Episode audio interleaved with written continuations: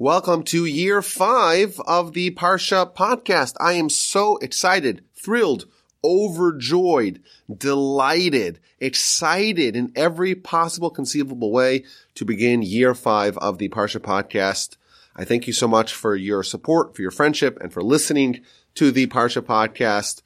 And a little bit of basics. I'm sure most of y'all know this already, but my name is Rabbi Yaakov Wolbe. I work for TORCH, an outreach and Jewish education organization in Houston, Texas. I am currently in the vaunted Torch Center. I want to thank all the podcast listeners across all the channels for their incredible support to me and to our organization. As you know, we cannot subsist or thrive or exist without the support and the friendship and the generosity of all of y'all. Thank you for that.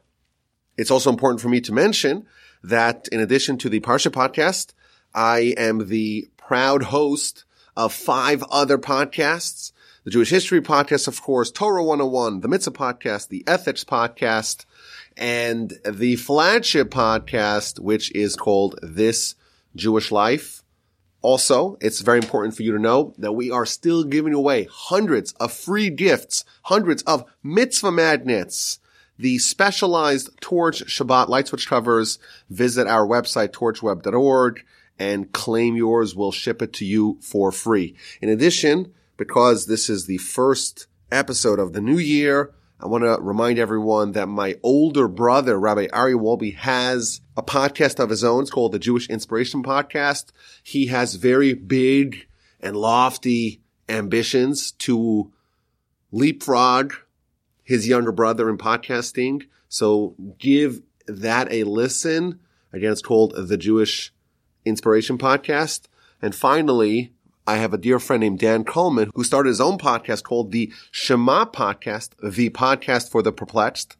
And just today, he released perhaps the finest episode that he's done yet. It's called Living Jewish, in which he interviews my 2 oldest sons, Akiva Wolbe, age 12, and Yehoshua Wolbe, age 11, and he talks to them about what it's like to grow up in a Jewish community, and it's a very interesting window into the kind of life that these children live. I personally listened to it with tremendous relish, and give it a listen yourself. Again, this is the Shema Podcast, called the Podcast for the Perplexed, and the most recent episode is the one that you should give a listen to, but also listen to the rest of them. They are fantastic.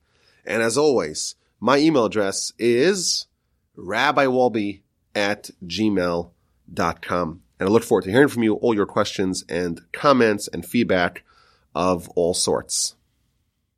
This week is Parshas Bereishis, the first Parsha in the Torah, and arguably the most difficult Parsha to process. Every part of the Parsha seems to be a riddle wrapped in a mystery inside an enigma. It seems like the whole Parsha is deeply impenetrable. It starts off, of course, with the creation. Everything that we know of, everything that we don't know of, everything that is not God is described in the first chapter of Genesis. 6 days or 6 plus 1 days, and everything is created. All the stars, all the galaxies, all the creatures, everything. And we have 31 verses to describe it all. It seems like it's a wholly non-exhaustive retelling of Genesis. Very difficult to understand what the message is.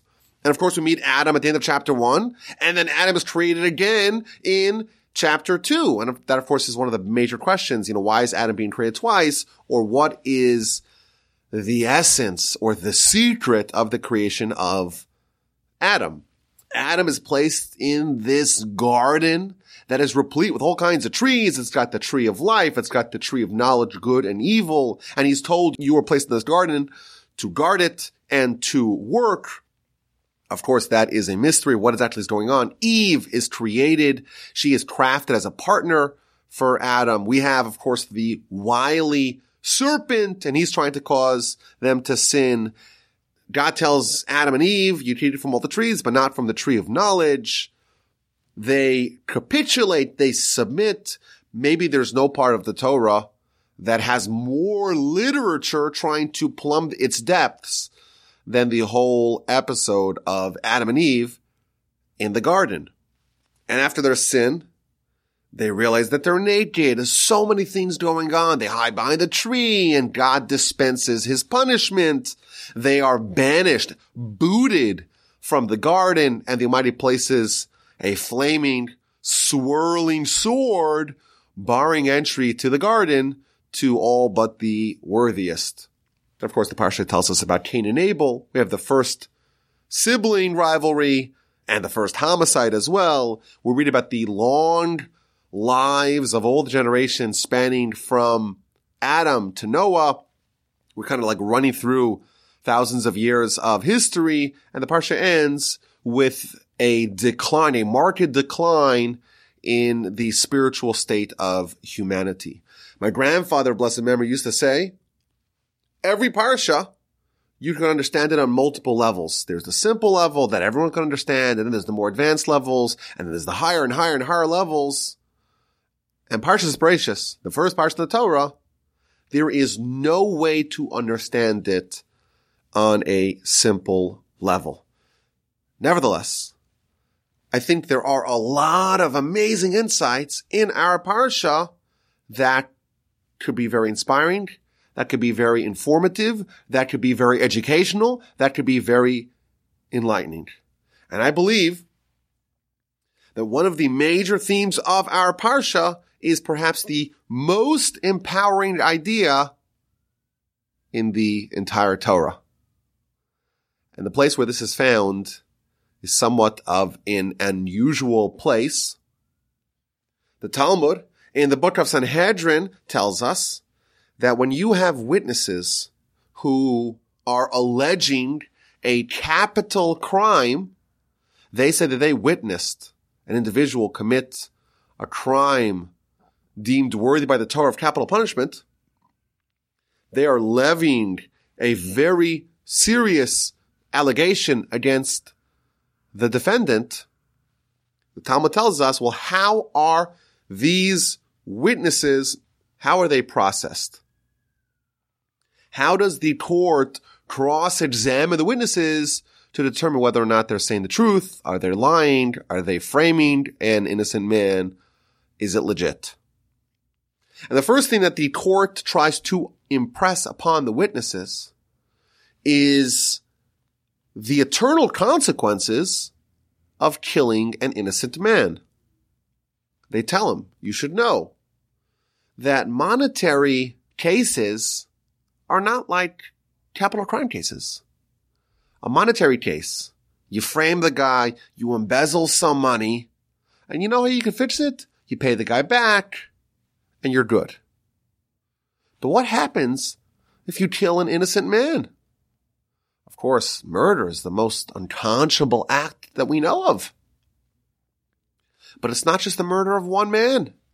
It's the murder of one man and all the potential that could have come out of that person. Maybe the man would have had a child. And now that you killed an innocent man, you killed that child as well. And the grandchild. And the grandchildren. And the great-grandchildren. And the great-great-great-great-great-great-great-great forever. Ad infinitum. You are a murderer of millions, if not billions of people when you kill one innocent man.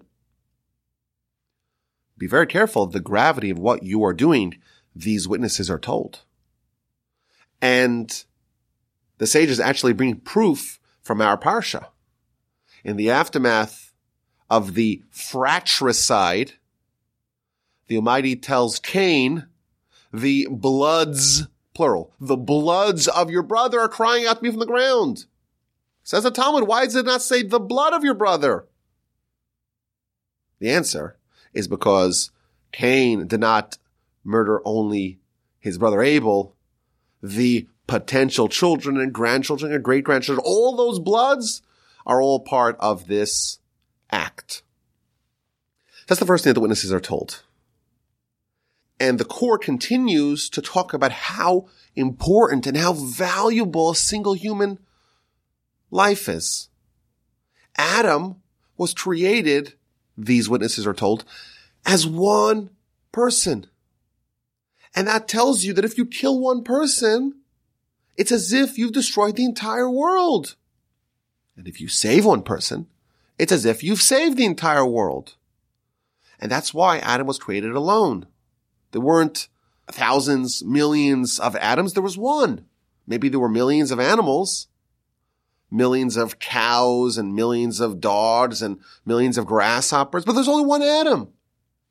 And one of the reasons why Adam was created alone is to impress upon ourselves, as we read his story, the value of one life.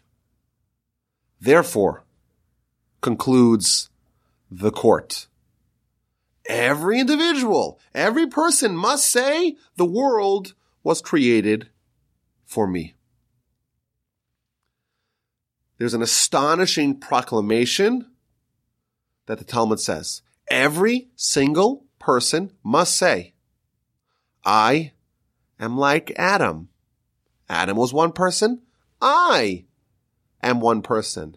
And Adam was the fulfillment, was the embodiment of the Almighty's purpose in creation. One person alone could be the fulfillment of the purpose of creation. And therefore, I am like Adam. I'm also only one person. And I too am the fulfillment of the purpose of creation. And therefore, I must say, the entire world was created for me.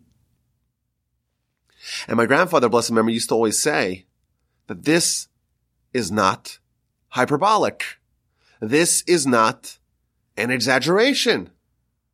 A person has to literally believe that the entire world, the entire universe, all the galaxies, the sun and the moon and the stars and all the trees and all the flowers and all the things that we know and all the things that we don't know, all of that was created for me. Adam, he was certainly unique. He was certainly the purpose of creation. Our sages are telling us that the unique individuality of Adam was not diluted despite the fact that he has billions of descendants. Each one of us are like Adam, our forebearer, in that, just like Adam, he was the ultimate purpose of all of creation, so too we, each one of us as an individual, are the ultimate purpose of all of creation. This is an astonishing idea. Every person you meet, you walk down the street, you see loads of people. You have your neighbor on the right side, your neighbor on the left side, and the person across the street.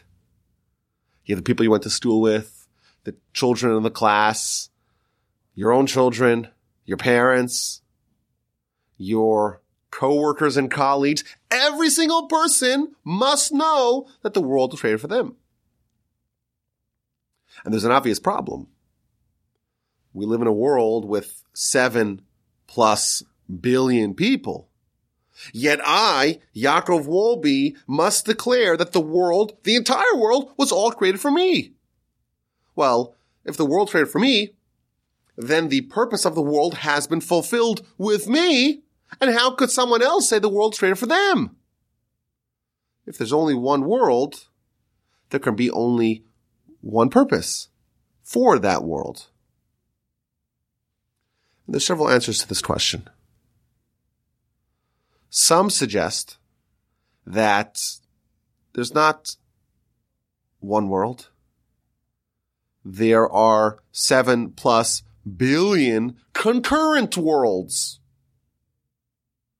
The sun that I see, the angle that I have, the things that I encounter are my unique world. And every person is a unique player, a unique protagonist in their own world. The world, perhaps we could say, is a single player game. And you know what? We're not inclined to initially notice that. We have to learn this lesson. We have to absorb this teaching. Every person is a unique world unto their own. And the fact that we all happen to be geographically in the same place, geography is not the world. All of us just happen to coincide. All of our worlds happen to coincide in this Venn diagram, if you will, but each person has their own unique world. That's one way of framing the answer, and there's more to it. But I think there's another angle to this question. If the world was created for me, I'm like Adam, how could the world be created for you? How could you be like Adam as well? There's only one Adam. And perhaps the answer is, Adam was the only person in the world. And Adam and Eve, of course, they're a team. They are a single spiritual unit. But how many people in history were like me? With my background, with my skill set, with my personality, with the way I look, with the way I speak. I've been told I have a great voice for radio and a great face for radio. Maybe it's good that I'm doing podcasting. I don't know if that's true. But everyone's unique.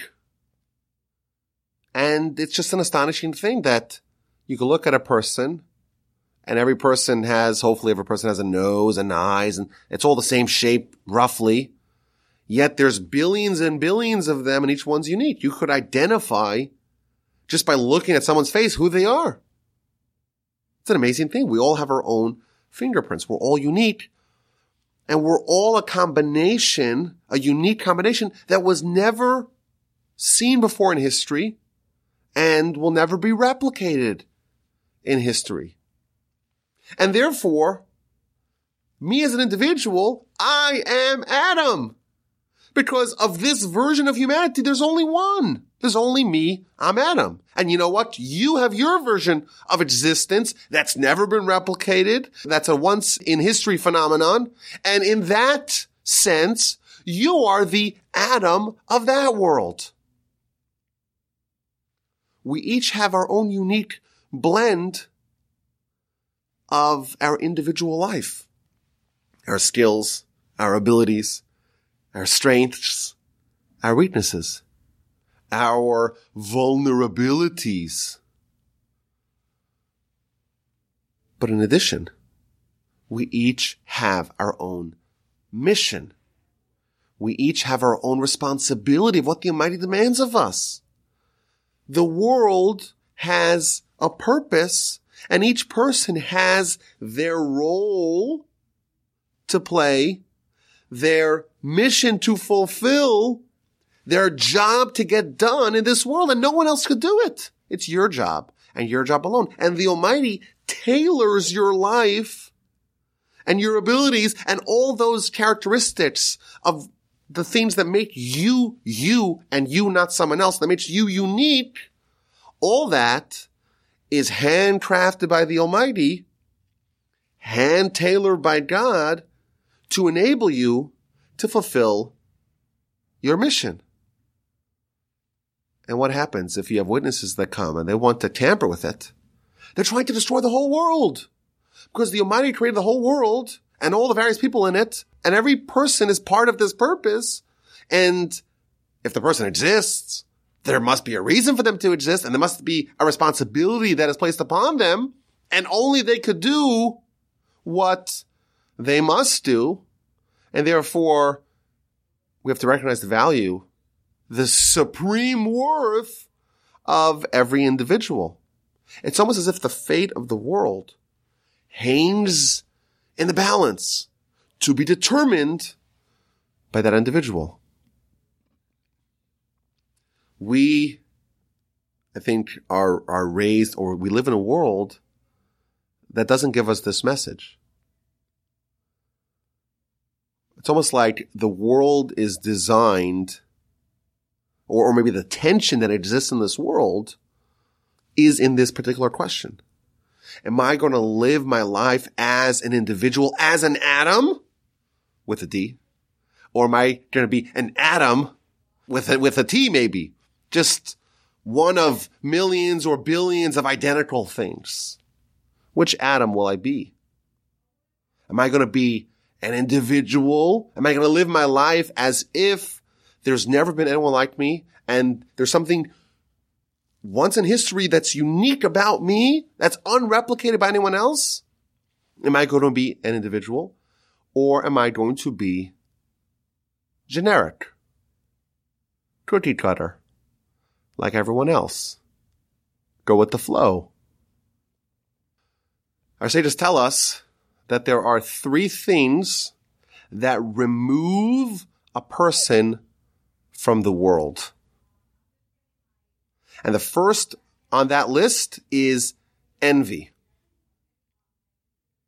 My grandfather, of blessed memory, used to say that the essence of envy is a person viewing his or herself as being generic and not unique.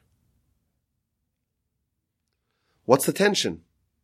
Am I an individual crafted by God and given all the things that I need to complete my mission? And the things that I don't need to complete my mission, I'm not given.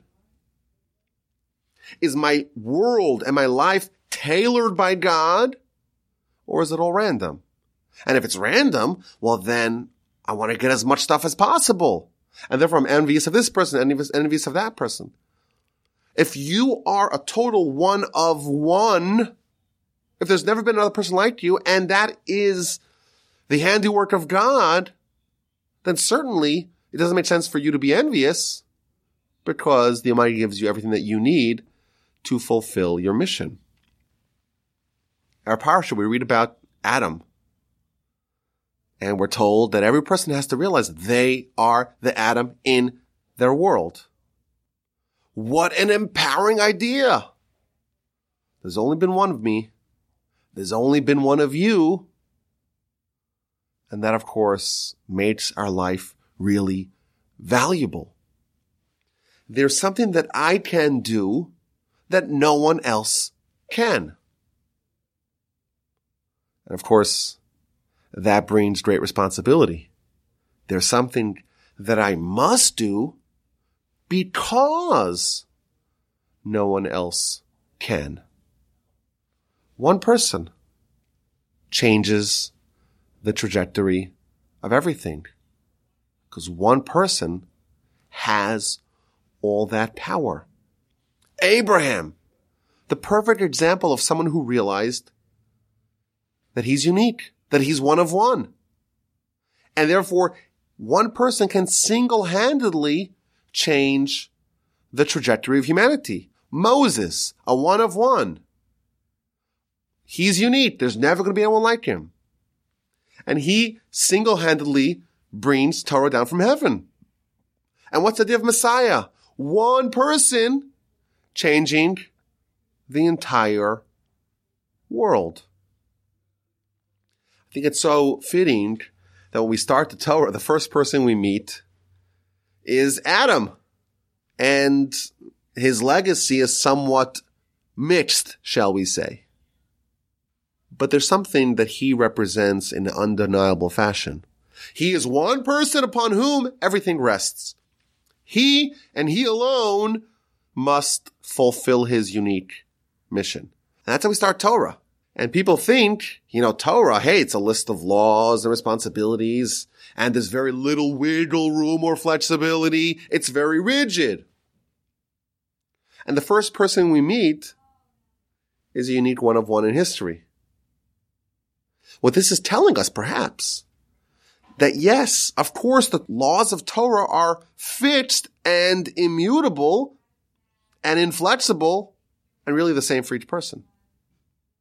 But Adam is showing us, and we're starting the Torah with the recognition that each individual has their own spiritual mission that they must discover and they must fulfill. Our sages tell us that this really encompasses every area of our lives. Not only do we have a unique skill set and we have a unique mission, and we have a unique set of abilities that is unrivaled by any other person in history. Each one of us have a superpower. Each one of us have a special combination of skills that no one else has. And if we discover that superpower, we're on our way to discovering who we really are and what we must fulfill and what we must accomplish. And we're on our way to becoming our Adam. And on the flip side, we all have our own unique vulnerabilities and challenges. Each one of us is a Superman with our own kryptonite, if you will. We each have our own Achilles heel. The Mishnah tells us that every person whose fear of sin precedes his wisdom will endure. And the great Maharal gives a fascinating commentary where he highlights or he notes that the Hebrew words are yirat chet'o, which means fear of his sin. It's not generic fear of sin, fear of his sin. And what he explains is that every person, because every person's unique, there's a unique area where a person is uniquely vulnerable. And part of becoming an Adam with a D, is being able to identify what's the particular area of life that I'm most vulnerable to. And if you identify that, you've identified both your vulnerability and your area of strength. Because the Yetzer Hara doesn't attack weaknesses, it attacks strengths. And therefore, specifically in the area where you are most vulnerable is the area where your greatest strengths lie. This is a wonderful way to start the Torah. Each one of us are in our own world. Each one of us are our own Adam. Each one of us have our own unique skill set in abilities and in vulnerabilities. And each one of us are responsible to become an individual. And every person is required to say, the world was created for me. There's something that I can do that no one else can. I think it's a very empowering, if a bit terrifying, insight. Now, something hit me today, something I've been working on for literally more than a decade. And that is that there are three very perplexing statements in Talmudic and Midrashic literature that don't make any sense, but are very similar. And they are, number one, a person is obligated to say the world's created for me. And if you just walk around saying that, it sounds very hubristic, boastful. It sounds a little megalomaniacal. It sounds like a crazy thing to say. Yet the Talmud tells us you have to say it. That's item number one.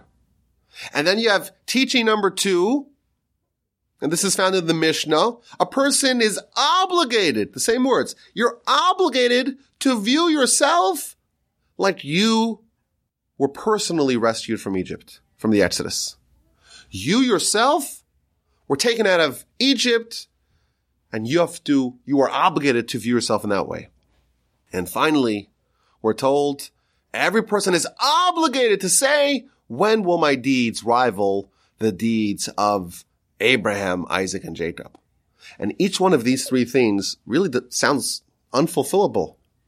A person is obligated to say, when will I be like Abraham, Isaac, and Jacob? A person is obligated to view themselves as if they left Egypt. A person is obligated to say that the entire world traded for them. And finally, today, it hit me. What these teachings are all saying is a person is obligated to know at a very bare minimum, you must emerge from life knowing that you are unique. The world was created for you because you're unique. You are the Adam of your world. You have to view yourself like you escaped Egypt Egypt, the bondage, was about people not realizing that they were special. They didn't realize that they were unique. And finally, we have to aspire to be like Abraham, Isaac, and Jacob because they truly embody people who identified with their own individuality. You are Adam. There is no one who could do what you specifically can do. And you have to say, there is only a need for one person to change the entire world. And the question we all have to ask ourselves is, why can't that be me? Why can't I be the Adam, the Abraham, the Moses, the Messiah to change the world? What power and what responsibility and what a way to begin the Torah. Now, I want to do a new segment in the Parsha Podcast. That's called A&Q. Because everyone's familiar with the concept of Q&A, where the person who knows all the answers, the repository of all knowledge, will answer all your questions. But this year, I want to flip it on its head.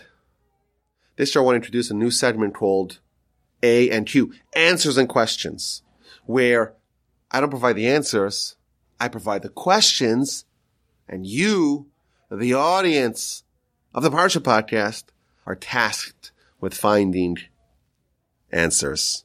And if you'd like, you could always email me your answers, rabbiwolbe@gmail.com. So here's the question for Parshas Bereishis. In the end of chapter 3 of Genesis, chapter 3 of our Parsha, Adam's been created, Eve's been created, they've been placed in the garden, and they've been given the warning, and they've encountered the seductions of the serpent, and they've succumbed, and they were punished. And the verse tells us that Hashem made leather garments to Adam and Eve, and he clothed them. So the Almighty is crafting leather garments. What that means is a discussion, but there's some garments. Is that skin or is that something else? It's a whole discussion. But the Almighty is making garments, leather garments for Adam and Eve and clothing them.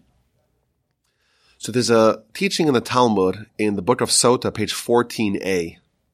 This is such a fitting teaching to talk about at the beginning and at the end of Torah. Because whenever we're at the bookends of Torah, it's valuable to ask the question, okay, well, what's this all about? So here's what the Talmud tells us. Torah, tchilasa, gemilas chasadim. Torah, its beginning is kindness, is acts of love and kindness. Visofa, and its end, its conclusion, is also acts of love and kindness. Explains the Talmud, the beginning of the Torah is where the Almighty makes leather garments for Adam and his wife, Adam and Eve, and he clothes them. The Almighty does kindness with humanity. And the end of Torah is also kindness, because the very last thing that happens to the Torah is the Almighty buries Moshe in the gorge, in the depression. Very end of Deuteronomy, very end of Devarim, chapter 34, Moshe dies, and who buries him? God buries him. And the commentaries explain, well, what's this Talmud telling us? What this Talmud is telling us is that if the Torah begins with one theme, and it ends with that same theme, that's coming to indicate that that's the entirety of Torah. What's Torah? It's about kindness. Now, why is it about kindness? A separate discussion. But here's the question. Here is the first A&Q segment of the 5th year of the Parsha Podcast. The Torah begins with kindness. What example does the Talmud furnish to prove that the Torah begins with kindness? Chapter 3, verse 21, God makes for Adam and his wife leather garments, and he clothes them. And you know what? The Almighty providing clothing for Adam and Eve, That is an act of kindness, undeniably so. But here's the question.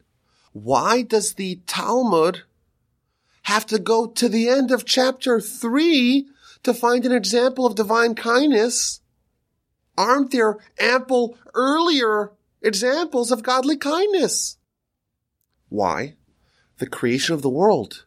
Isn't that the ultimate act of divine kindness? In fact, Scripture tells us, Olam Chesed Yibana, the world was built with kindness. And that precedes Adam and Eve being clothed by God. And perhaps you may say, well, you know what? The Torah wants to find an example, or the Talmud wants to find an example of God doing kindness specifically with humanity. Well, even by that criteria, there's an earlier example. Adam is despondent. He is alone. He doesn't have a partner. And God says it's not good for man to be alone. Let me make him a helper. And, of course, we know the story. The Almighty puts Adam into a deep slumber and takes out his rib and fashions Eve out of that. And when Adam wakes up from his surgery, he's so happy. He's overjoyed. This time it's bone for my bone. It's flesh for my flesh. I'm going to call this woman Isha, Kimi Isha Lakacha. This is amazing. He is overjoyed to have a spouse. Isn't that an example of godly kindness? Adam's alone, Adam's lonely, Adam's despondent. And the Almighty remedies his loneliness by giving him a wife. That's kindness. Yet that doesn't seem to qualify. And when the Talmud tells us the Torah begins with kindness, it can only find an example from chapter 3, verse 21, that Adam and Eve are given leather garments by God and clothed by God. And that's the first example. And the question is, why? Why do only these examples qualify, but not the earlier examples? Now, I'll tell you that I know at least two answers to this question. One answer I thought of myself, and one answer that one of my great antecedents, my great-grandfather, wrote in one of his books. He wrote a second answer. And the reason why I'm calling it the second answer is because I only heard his question and his answer after I came up with my answer. But this is the challenge to the audience. A&Q, answers and questions. You bring me questions, I give you answers, but now I'm bringing you questions, and I want you to bring me answers. And the question is, again, the Talmud, in the book of Sotah, on page 14a, tells us Torah begins and ends with kindness. The bookends of Torah are kindness. And the example that it brings to describe the end of the Torah is indeed the last thing that happens to the Torah. The very last event of the Torah, God buries Moses, an act of kindness. No question with that. But it begins with kindness, and the first example it could find is from the end of chapter 3 of Genesis. Why don't the earlier examples qualify? And that's the challenge to you. And my email address is rabbiwolbe@gmail.com, and I look forward to hearing your answers. And maybe next week, if I get any great answers, maybe I'll share them. And if not, maybe I'll share my own answers, or maybe I'll keep you in suspense till year 6 of the Parsha Podcast. Who knows? You'll have to come back next week and listen.